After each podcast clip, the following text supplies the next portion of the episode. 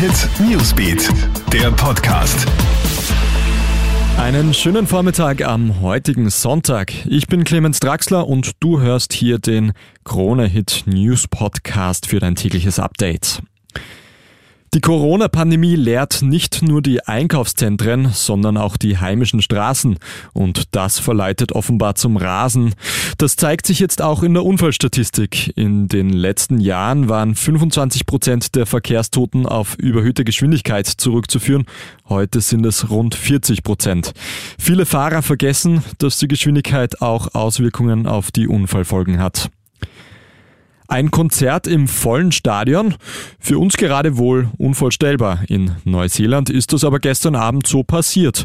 Das ausverkaufte Konzert der Band 660 hat insgesamt 50.000 Besucher ins Stadion in Auckland gelockt. Neuseeland gilt ja als Vorbild der Pandemiebekämpfung. In dem Land mit 5 Millionen Einwohnern gibt es kaum Corona-Fälle. Daher gibt es dort auch weder Abstandsregeln noch eine Maskenpflicht.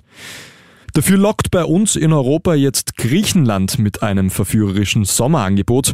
Urlaub auf einer Corona-freien Insel. Denn die Bevölkerung auf mehreren Inseln wie Naxos, Antiparos oder Kastos sind bereits vollständig gegen das Coronavirus durchgeimpft oder stehen knapp davor. Ab 14. Mai müssen Menschen aus allen anderen EU-Staaten nicht mehr in Quarantäne, wenn sie Urlaub in Griechenland machen. Voraussetzung dafür sind ein negativer Test oder der Nachweis einer Corona-Impfung. Ein Wiener Spital hat rund 12 Stunden lang nach einer verschwundenen Patientin suchen müssen. Die demente 86-Jährige ist anschließend verletzt auf einer anderen Station ohne Betten wieder aufgetaucht. Wie das Profil berichtet, ist die Klinik Landstraße jetzt mit dem Vorwurf der fahrlässigen Körperverletzung konfrontiert. Laut dem Wiener Spital seien Abgänge von Patientinnen und Patienten auf einer neurologischen Station aber keine Seltenheit. Nach der Patientin sei sofort gesucht worden, nachdem ihre Abgängigkeit aufgefallen war. Und eine ungewöhnliche Geschichte aus den USA. Ein Journalist der New York Times wird dort momentan nämlich mit hunderten Nachrichten von deutschen Schülerinnen und Schülern förmlich überrollt. Einer seiner Texte dürfte jetzt nämlich als Vorlage für das Englisch-Abitur gedient haben.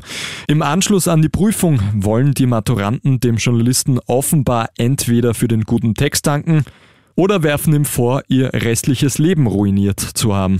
Denn der Text hätte zu viele komplizierte Vokabeln. Das war's auch schon mit unserem Podcast für heute Sonntagvormittag. Dein nächstes Update kriegst du heute Abend. Oder schau doch mal auf KroneHit.at oder hör in unseren Newsbeat rein. Ich wünsche dir noch einen schönen Sonntag.